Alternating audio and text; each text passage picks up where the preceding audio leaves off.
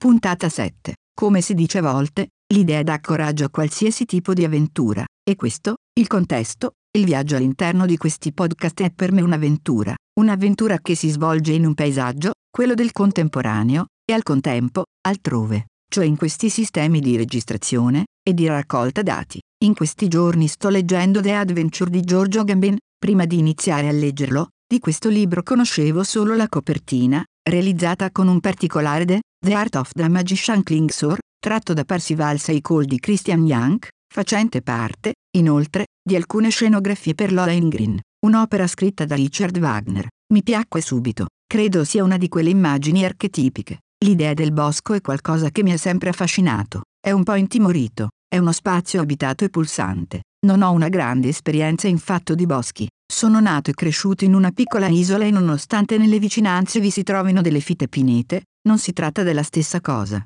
Del bosco dunque, ne ho una visione, una percezione mistica, per certi versi favoleggiante. Di certo, per quanto mi riguarda, il bosco è la casa degli orsi e soprattutto dei lupi. Nella visione germanico-romantica dei tempi, cioè la tarda metà dell'Ottocento, il bosco racchiudeva, e il contributo di anche in questo caso ne è perfettamente rappresentativo, contemporaneamente anche gli aspetti magici, invero simbolici, come specchio di un immaginario cavalleresco e arturiano. Il bosco è una prova, un'architettura, un dispositivo in cui il viandante trova spiragli di luci, tenebre, per usare un termine romantico appunto, allegorie, spettri. Lì trova coraggio e la propria motivazione. Perdendosi, si ritrova una modalità per chiarirsi le idee. Rieco dunque, il perché l'idea dia coraggio a qualsiasi tipo di avventura. Perdonerai questo parentetico intermezzo, che non voleva essere in nessun modo un abbaglio, un inciampo per condurti fuori strada, rispetto al tema, il discorso, la storia di questa puntata. Sei già in cammino infatti, sei già all'interno del discorso. Come ebbe a dire il filosofo Machado, camminante no è camino, al camino se andar, è un passo che ricordo spesso. Una frase circolare, liscia, profonda. Al camino è la via, il sentiero, il passaggio. È il sistema per andare, la modalità con cui andare. Il metodo, che, con un rapido rimando etimologico indica appunto, lodos, il cammino, la via. Da qui, dunque, ecco che il viandante, mentre attraversa lo spazio, il bosco, la vita, crea la via, lodos, procedendo. Mi interessa molto questa frase perché non parla di un punto di arrivo. Ritengo infatti, ma ciò riguarda essenzialmente me e la mia ricerca, ragionare, sviluppare un processo. È il nucleo. Lavorare sul processo. È un divenire, una formazione. È andare da luogo a luogo. E ciò che accade durante questo intervallo. Lì nel mezzo. Cioè nella mediazione. Di mediazione trattano, con la consueta modalità trasversale storta, i cinque punti di questa puntata. Sono, in estrema sintesi, la declinazione di ciò che è stato estratto, e perciò di ciò che era, composta la vita, cioè con cosa si fa quello che si è fatto, che vale al contempo potenzialmente come gancio per parlare di un altro aspetto squisito, la relazione, la messa in relazione, il che permette come ebbe a dire un giorno Gillo Dorfles, il confronto, uno dei metodi più efficaci per notare le differenze, particolarmente utile per individuare i fattoidi, cioè i fatti non veri, che a forza di essere ripetuti senza venire smentiti, diventano, lentamente, veri, o per meglio dire, verosimili. Parte del mio percorso, e qui cito qualcosa che ha a che fare con la mia biografia, l'ho impiegato per mettere in ordine le cose, nozioni, idee, oggetti di qualsiasi tipo. L'ordine, il mio personale senso di ordine, si basava, e continua a basarsi su una relazione appunto, che permette così la connessione fra le cose. Direi, senza ulteriori indugi, visto il paesaggio descritto in queste registrazioni, processo,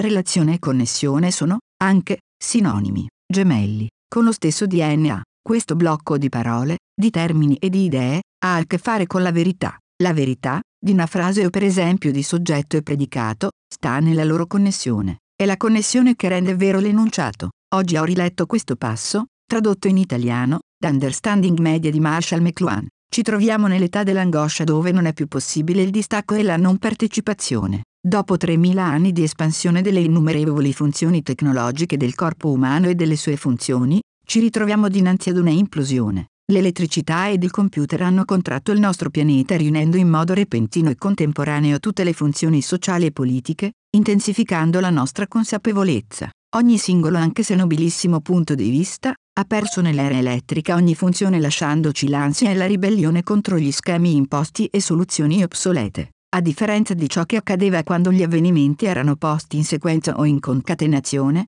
oggi nell'era elettrica la velocità istantanea ci fa percepire le cose in una nuova dimensione. Invece di seguitare con l'antico ed irrisolto dilemma se fosse nato prima l'uovo o la gallina, è apparso evidente che la domanda era mal posta ed era arrivato il momento di analizzare come la gallina non sia altro che il sistema escogitato dall'uovo per produrre altre uova, badate bene, non è la gallina ad aver escogitato il sistema per produrre altre galline, infatti la gallina è l'hardware posta nel territorio per raccogliere informazioni atte alla sua sopravvivenza, mentre l'uovo è il software che contiene il programma. Ora, il primo punto rispetto ai cinque ragionamenti, le cinque cose di oggi. L'aspetto relazionale è importante perché permette di acquisire delle informazioni base su un argomento qualsiasi. Ci permette di avere un punto di riferimento con il quale misurare eventuali differenze, e qui intendo la parola differenza, nel senso deridiano del termine, che approfondirò nelle ultime due puntate. In questo modo posso controllare i miei ragionamenti, i miei principi, le mie scelte che per quanto nobili possono essere, inseriti in un intervallo di tempo sufficientemente lungo, è possibile che degenerino.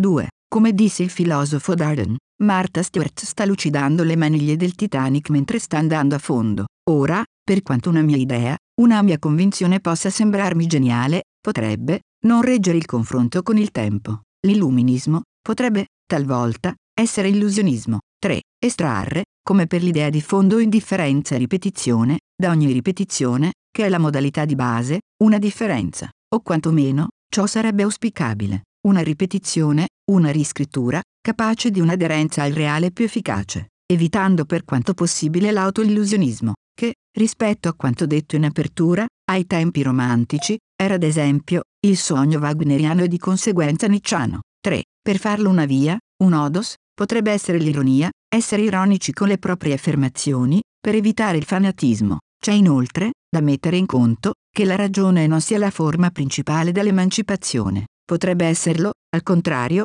il desiderio. 4. La realtà è sempre storica, cioè è sempre storia. Lo dico perché uno dei problemi del contemporaneo è la contemporaneità, o per dirla altrimenti la duplice decontemporaneità. Hegel, prelevando un nome in modalità del tutto casuale, dalla storia del pensiero occidentale, ad esempio, non è più mio contemporaneo. Per contro, nemmeno io sono un suo contemporaneo. Nel contempo, incontrandolo, leggendo i suoi scritti, avvertendo il suo spettro nella storia delle idee, esso, in un certo senso, torna ad esserlo. Contemporaneo, appunto. 5. L'obiettivo di questa registrazione non è la definizione totale di un concetto, ma favorire un lavoro basato sul processo, di scoperta, di rischiaramento, eccetera di ricognizioni, di riconoscimenti. Come detto rispetto alla differenza, tutto muta con il tempo, la fisicità, le regole, le opinioni. Per reggere al tempo ci vuole un allenamento costante alla lunga distanza, che si sviluppi in divenire e che rimanga aderente proprio a quei punti indicati come esempio un attimo fa,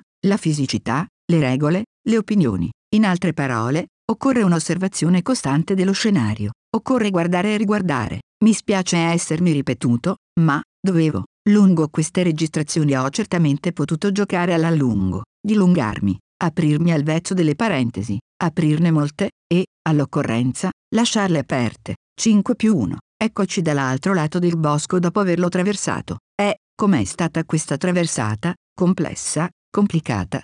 A questo proposito, approfitto di questa postilla, per leggere con mia voce, l'estratto di un documento, che come sovente capita, è la solidificazione di un rapporto sociale, un testo filosofico scritto da Francesco Piva, il quale in l'arte è la sua funzione. Note sul lavoro di Joseph Bowes, in un passaggio discute rispetto il complesso il complicato. Dice, complesso è ciò che presenta diversi aspetti da considerare, che ha quindi più livelli semantici, complicato invece è ciò che, non essendo né facile né tantomeno semplice, risulta essere confuso, intricato e di difficile soluzione.